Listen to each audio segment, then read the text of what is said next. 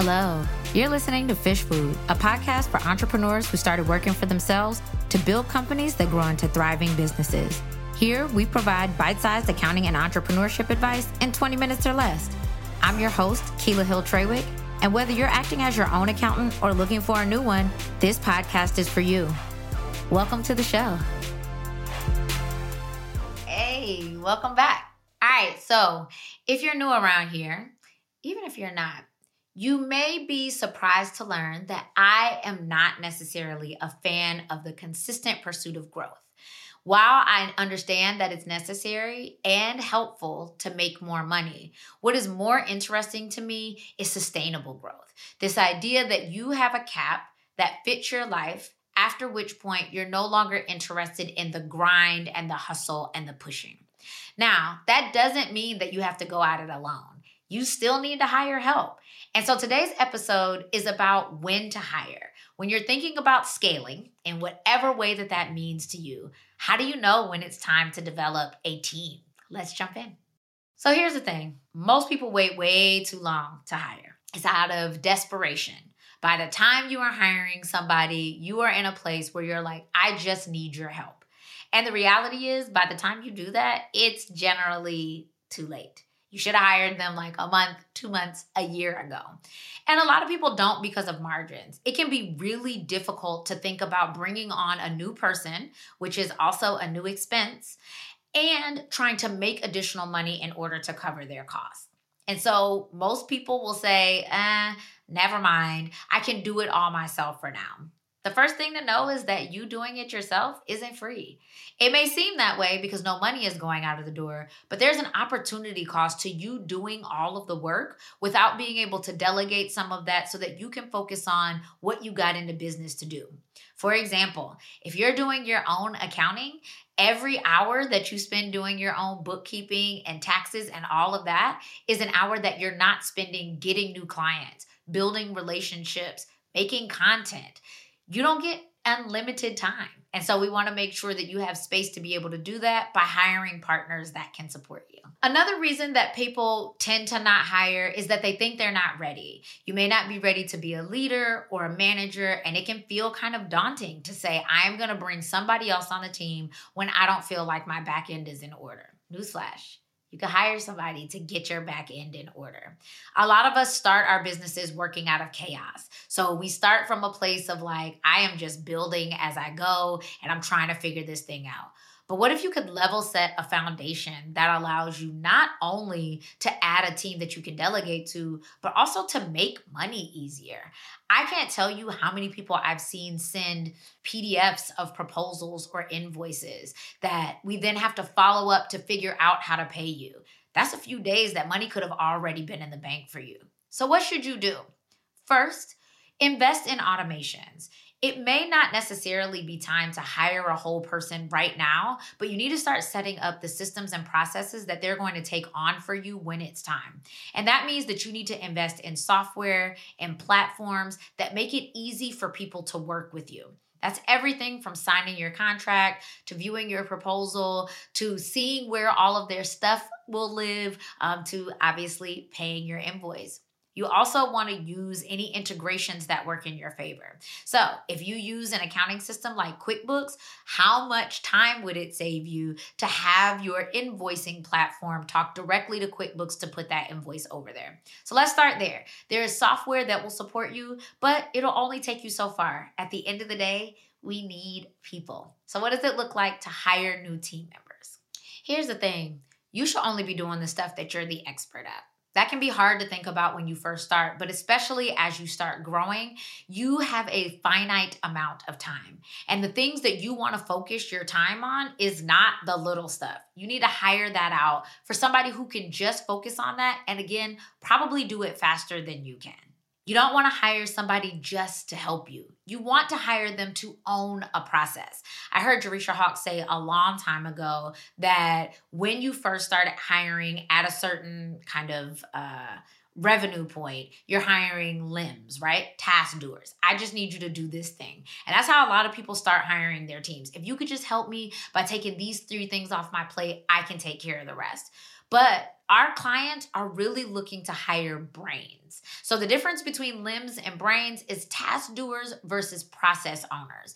You are really at a place where you need people to be excellent. The thing with a small business that's staying small is you do not have time for mediocrity.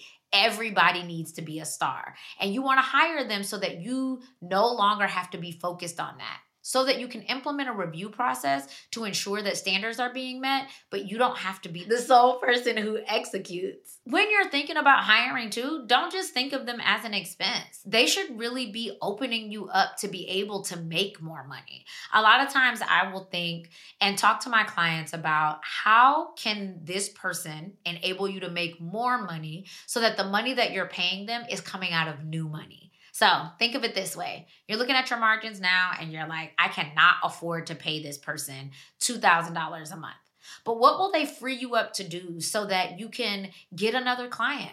or upsell a client or create a new offer that will get you that $2,000 a month so that their salary can come out of that. There should be a return on your investment. This is not just a matter of you paying an expense without anything coming back. That time that you're getting back is money on the books. Let's go back to software for a second because you need to know what you're hiring for. Remember, we're not hiring limbs. We want somebody who's going to take over a whole process. And that means you got to brain dump some stuff. You've got to get some stuff out of your mind to create processes that somebody can come in and help with, yes, but they got to have a foundation. And the main way for you to be able to do that is start dumping what your process looks like. Create what are workflows, whether that's on paper um, or if it's in a spreadsheet or in a system that you use. How do clients get to you? How do they start working with you? What does the process of working with you look like?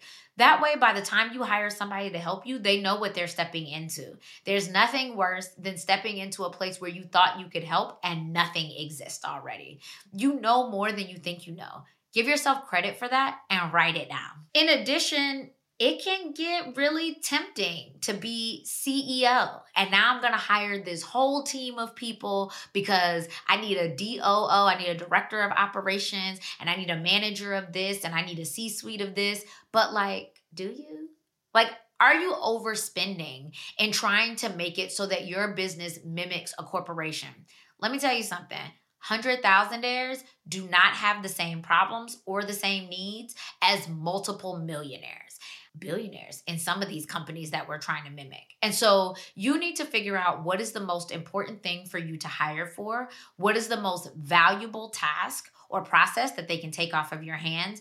And again, what is that allow you to have space to be able to do? But that may be two people, not seven. Hire as it feels like it is time, but don't overhire at the beginning because it also hurts to have to let people go, even though it is a necessary part of how businesses work. To the extent that you can plan for that in advance, the better. This also helps your budget. If you can start hiring people and seeing what they can take off of your plate, you can budget for when the next person needs to be added to your team. Now, real talk, that will not always be the case, right? A new project will come in and a new client will come in, and you'll say, Oh my gosh, I need somebody right now. That happens. But what about the things that you can plan for? How can you make it so that your team is best structured for the work that you want to do and the way that you want to show up for your clients? Here's the other thing think about what you're doing. Do you need to hire or do you need to let go of a service? Do you need another person to help you, or do you need more ideal clients and less that are not really aligned with what you offer? Really be serious about that because what you do and what you're building is going to be supported by the people that you hire. And so you need to have a clear focus on where you want your business to go and what type of work that you want to do so that they can actually be supporters of that. It's really hard to do that if they get in and realize that they're servicing um, a plan of service or a tier of service that you hate. You don't have to do that. It might be that you need two people instead of five because you got rid of a service that took a bunch of extra contractors and employees that you really didn't need. So, what are we gonna do? We're gonna brain dump our processes. You're gonna lay out all of the ways in which your business works, and you're gonna determine what you hate, what is hard, what feels like the part that you're like, man, anything but this. That's what you want to delegate first. So when you're thinking about what am I getting behind on all the time? What doesn't get done because I never feel like doing it? that's the person you're going to want to bring on the team. Finally, start there. Decide who to hire one at a time, two at a time. Then stop.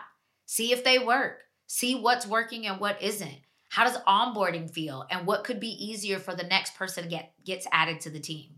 At the end of the day, even if you're staying small, you need a strong and mighty team behind you in order to serve the clients in the ways that you want to best. There's a lot to think about financially, mentally, emotionally. You're to take on a lot of new things in thinking about being a CEO of a business that now has people that are relying on you for financial support and mentoring support, teaching them how you want your business to work. But really, it's the only way to stay sane. If you want to avoid burnouts and breakdowns, delegate. And though that's easier said than done, once you have it in place, I promise you are going to enjoy your business so much more. Thank you for joining us today. If you like what you heard, I've got good news for you. We're supporting you all over the internet. Check out our Instagram at Littlefish Accounting or our website, littlefishaccounting.com, for guidance, resources, and ways to work with us. Plus, don't forget to subscribe to the podcast to make sure that you don't miss a future episode. See you next time.